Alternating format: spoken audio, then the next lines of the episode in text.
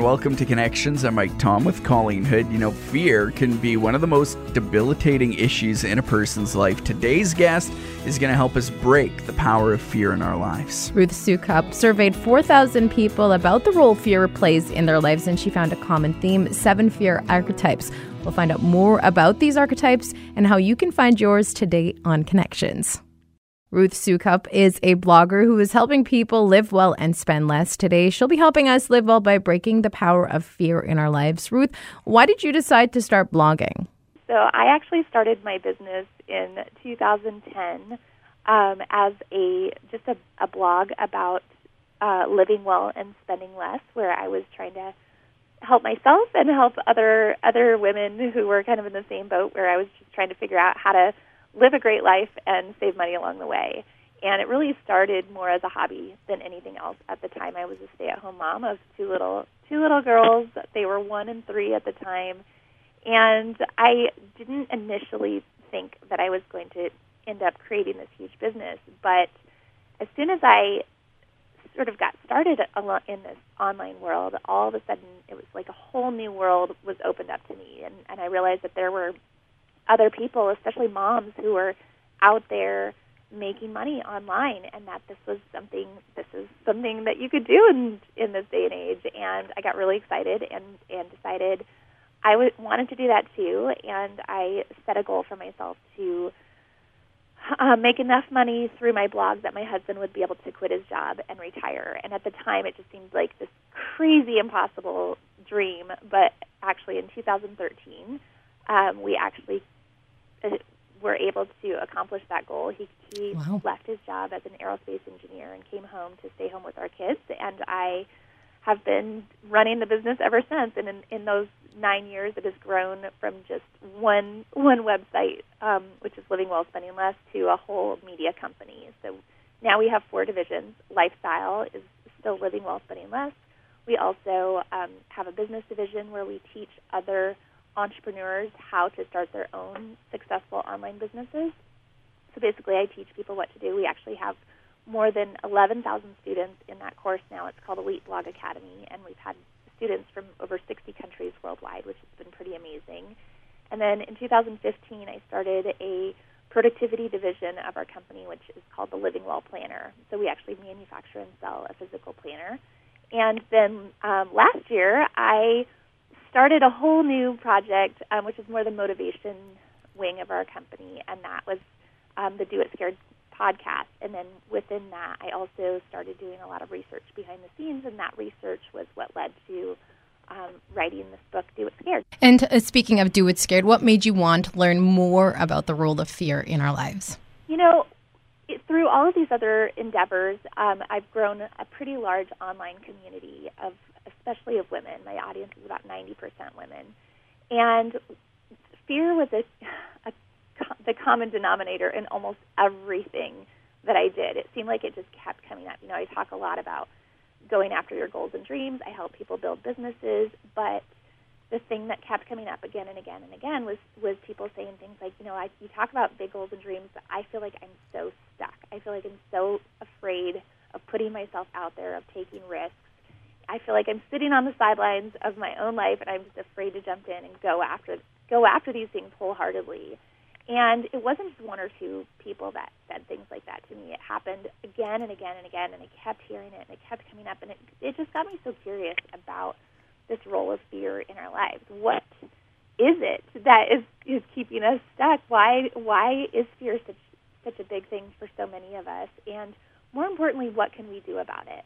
And so I started asking questions, and that led to just this amazing um, survey of more than 4,000 people. And, and then through that, we ended up with so much data that I, I had to hire a whole team of researchers and psychologists to help me sift through all of that. But what we discovered in the process was something pretty pretty astounding about fear. And what was that that you discovered? Well, what we discovered, the biggest the biggest kind of aha moment was that not all fear is created equal. So we all experience fear. And when I and I, I should clarify here that when I'm talking about fear, the specific type of fear I'm talking about is not phobias like the fear of spiders or the fear of flying, but this internal fear that holds us back and keeps us stuck, keeps us from stepping outside of our comfort zone, and keeps us from going after our goals and dreams. And so we all experience fear, but we don't always call it fear. In fact, a lot of us don't call it fear. We call it something else. We call it feeling stuck. Sometimes it's feeling depressed. Sometimes it's anxiety. Sometimes it's just this uh, over feeling of overwhelm. Um, and it, but underneath all of that is is some sort of fear. But fear looks really different for everyone. We all have sort of our own unique take on fear.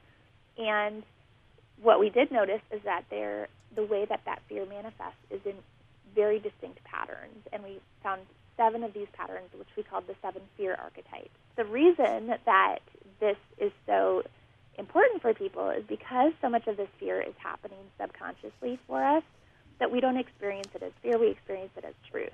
But as soon as you can actually put a label on it and start to identify how those patterns are playing out in your life, that is when you have the power to start doing something about it, to start combating those patterns, to say, oh my gosh, I just felt like this was my experience and this was truth, but this is actually just my fear talking, and now now I have the power to do something about it.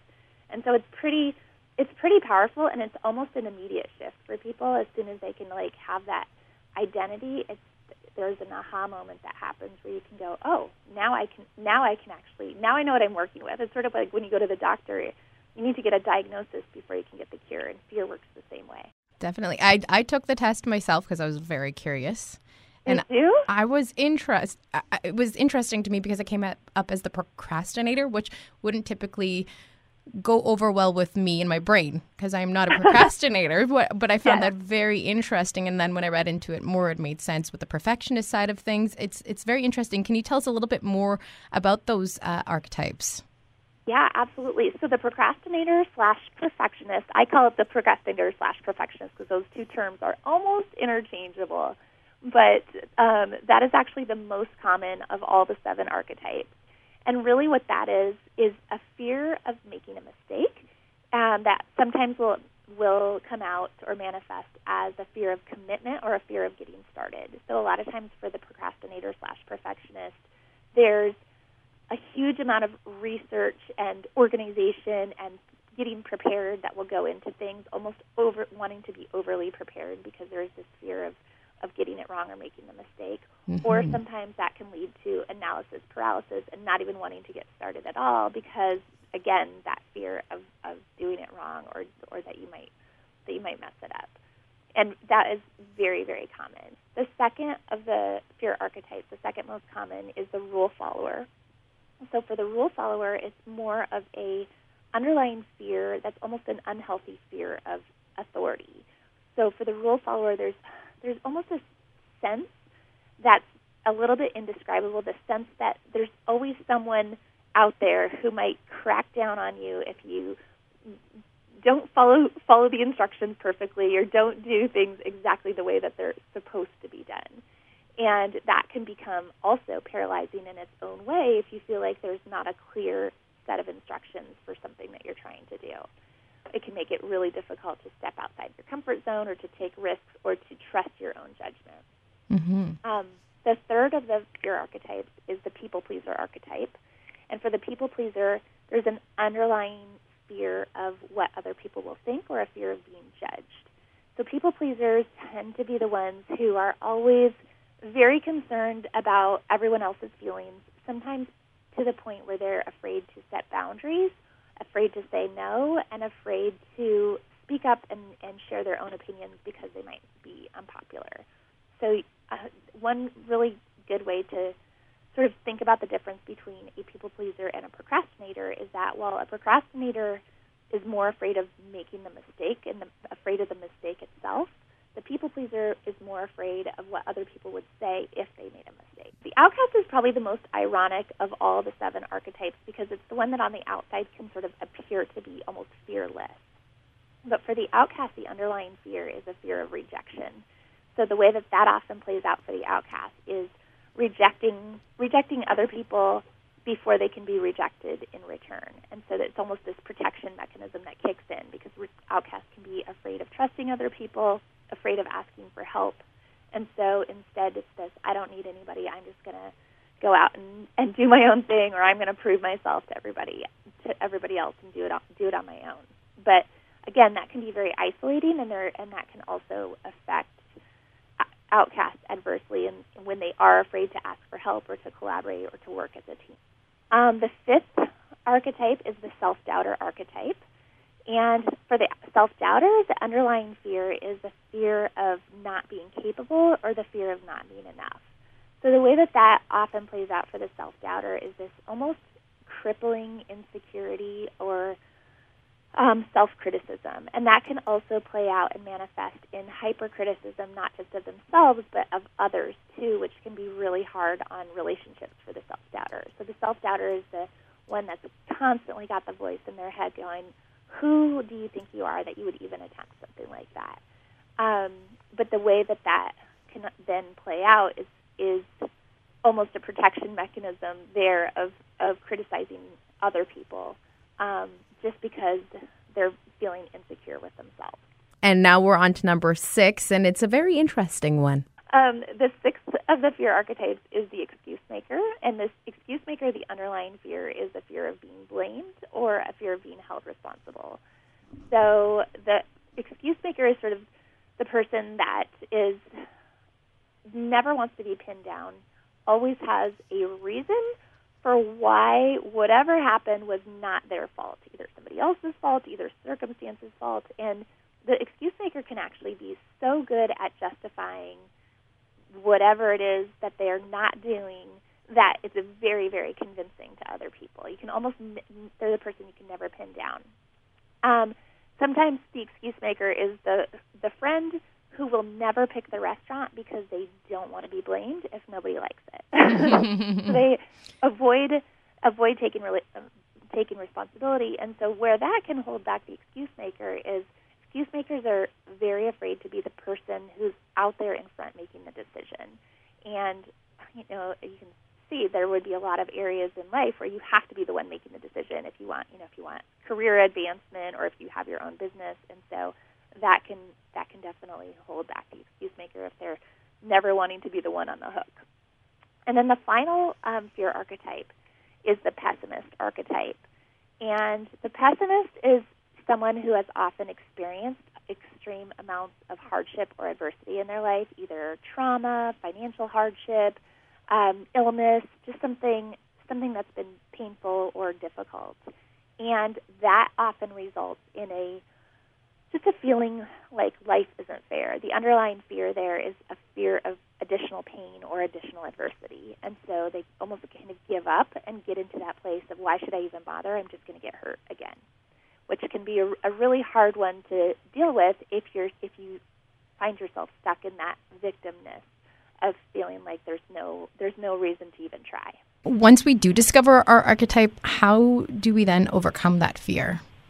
Well, it's a little bit different for everyone, as you can probably imagine. So, and I should probably clarify that we all have a little bit of all seven archetypes in us, and they run on a continuum. So you could have, you know, two or three that are most prevalent in in your life. Most people have at least one that is sort of stands out as the top one and then maybe two or three secondaries. I've seen it up to like even five or six secondary ones, which in, in that case, that person was dealing with a lot of fear in almost every area of their life. Um, but they all sort of work work together, and so the the first thing, obviously, is is making this identification, actually seeing, starting to see the patterns in your own life, because if everything is happening subconsciously, you can't do anything about it. But once you start to see the patterns, then you can start to replace those patterns, and especially those negative thought patterns that have been up until this point happening subconsciously. You can start to replace those with a new set of core values. So I talk about this in the second part of, of my book, Do It Scared, um, and I call this the principles of courage. So it's almost adopting a new set of core beliefs that will allow you to start to overcome those those negative thought patterns that you didn't even know necessarily you had, but that were, were keeping you stuck and holding you back in different ways. So those principles of courage don't correspond on a one-to-one basis with each of the with each of the fear archetypes, but there's definitely some that are more relevant to some of the archetypes than to others. So, for instance, one of the principles of courage is rules are for suckers, which is definitely one that would be mm-hmm. more applicable to, say, a rule follower who struggles struggles with with daring to break the rules or daring to to step outside, color outside the lines. Um, so that's kind of the first part is really to work on the mindset piece and to um, start to to re- reframe your reframe your thought. But the next piece is the is the most important piece, and that's taking action and daring to take action. And I talk about this a lot in the book. The action is the antidote to fear. There is nothing that is going to help you overcome fear more completely or faster than actually taking some steps in the right direction. And so on a on a macro level, on a big on a big picture level, that means and I and I walk through the entire process. I teach a process called think big, plan small. So first, allowing yourself to start to think bigger and to claim claim a target that is a little bit bigger than you've ever dared to think before, and then taking that target and actually breaking it down. First, figuring out your why, why that goal matters to you, but then also creating an actual plan of action. I think so many people have have trouble connecting their daily actions to what they want to accomplish in the long term. So many of us just look at what's right in front of us right now, and that's where you get this sense of spinning around in circles. Uh, on a micro, oh, go ahead. No, you, you continue. Oh, I'm so sorry. Um, on a micro level, one of the things that you can do just on a daily basis is to actually um, practice building up your immunity to your specific fear. So, it, and that really depends. Like for you, as a procrastinator, if you if making mistakes is really hard for you, if you struggle with like putting something out there that's not perfect, practice doing things imperfectly. Practice practice making those mistakes in a, in small ways and giving yourself the permission to do that and then seeing what happens because you can slowly get yourself used to these things that you're most afraid of um, if you're conscious about practicing them. Ruth, this book is timely during Mental Health Awareness Month, and you yourself have quite the journey leading you to this point in your life.